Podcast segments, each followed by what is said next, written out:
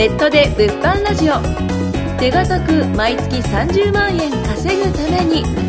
この番組は副業や脱サラを支援する個人向け経営コンサルタントたちが具体的にネット物販で手堅く毎月30万円稼ぐ方法について真面目に楽しくざっくばらんにお伝えしていきます。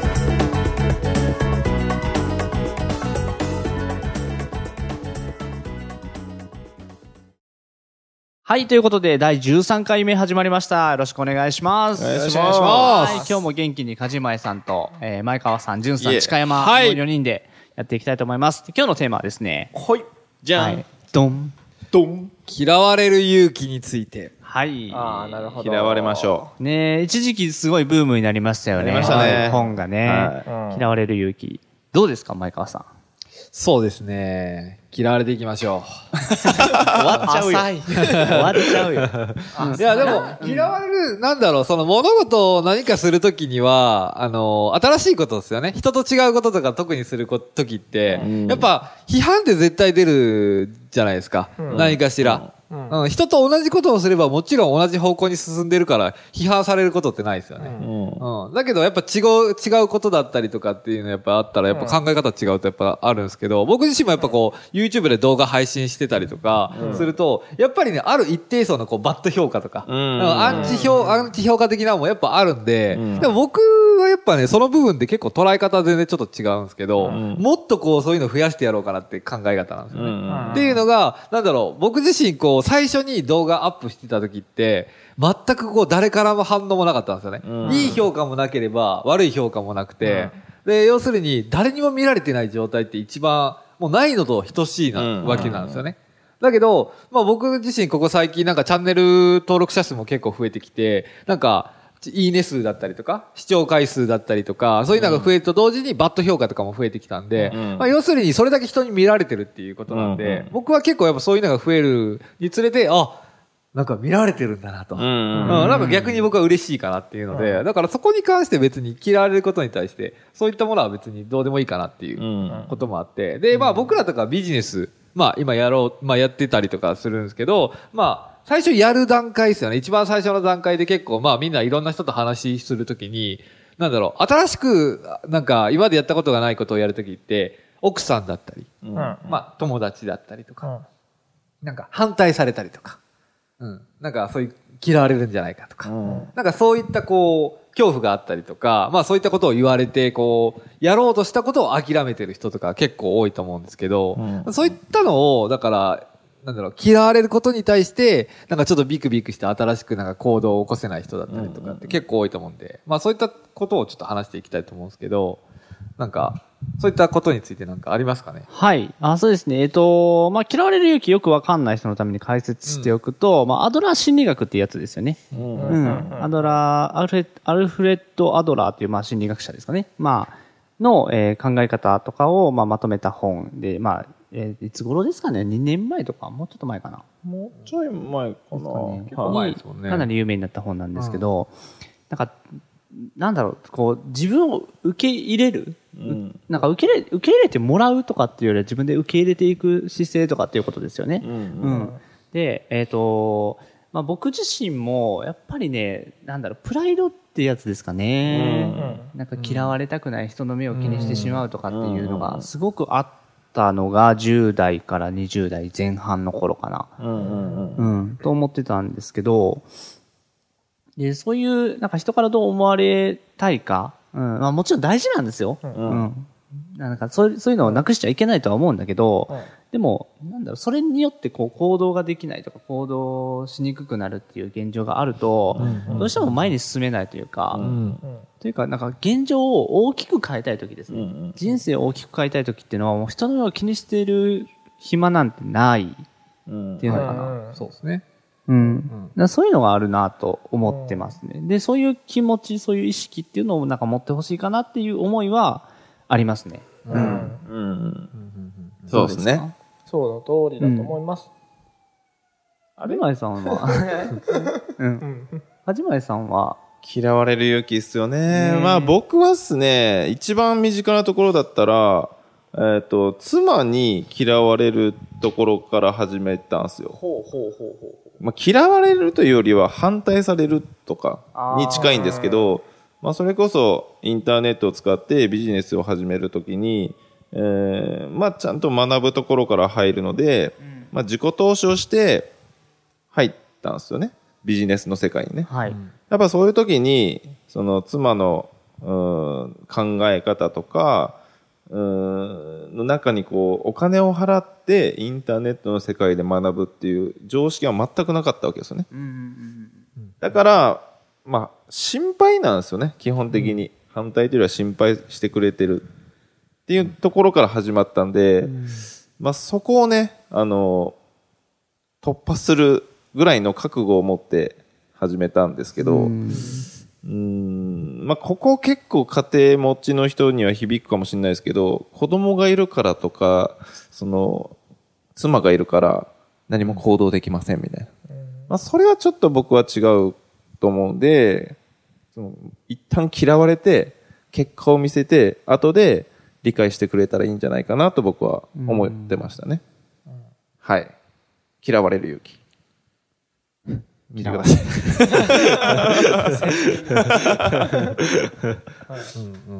大体みんなこんなことあるんじゃないですかそうですね。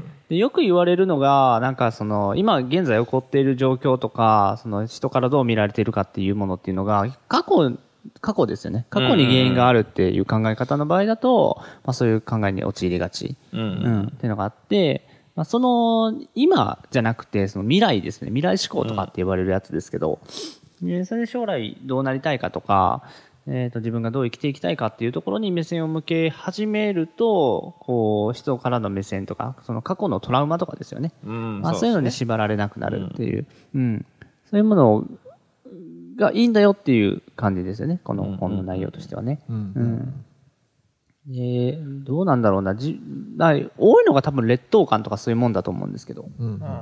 うん。ジュンさんとかなんかそういう経験ないですか？うーん、まあ、嫌われる勇気。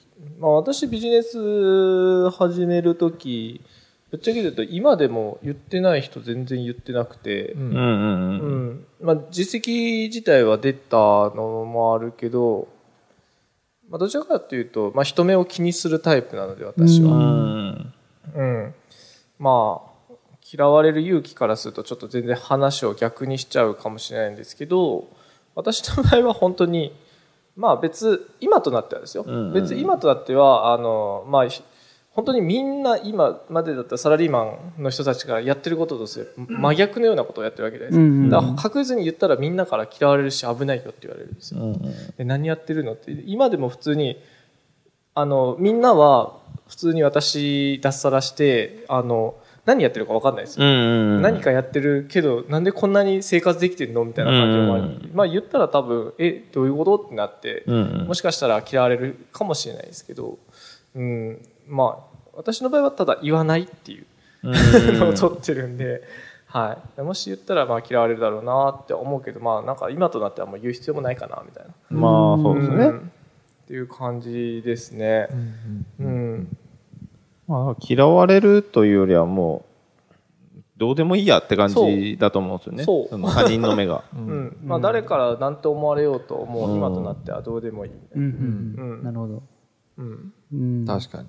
うん。まあ、その、結構その嫌われる勇気ってワードってパワーワードじゃないですか。うん。ガツンとくるというか、なんか今までにない発想っていう意味で、ここでも結構僕は誤解しがちなんじゃないかなって思うんですよ。このワードだけ聞いちゃうと。うんうんで、あの、この内容から思うのは、その信じる力の方かなと思っててあ。あ、はいはいはいはなんか、なんて言うんだろうね。自分が、まあこうやったらこう思われるだろうっていんうんううん疑心暗鬼の部分なんですよ。い。うん人が行動できない最大の理由って。うん。で、ほとんどの悩みって、まあ、人間関係によるものって言われるぐらい人間関係ってすごい重要なんですよね。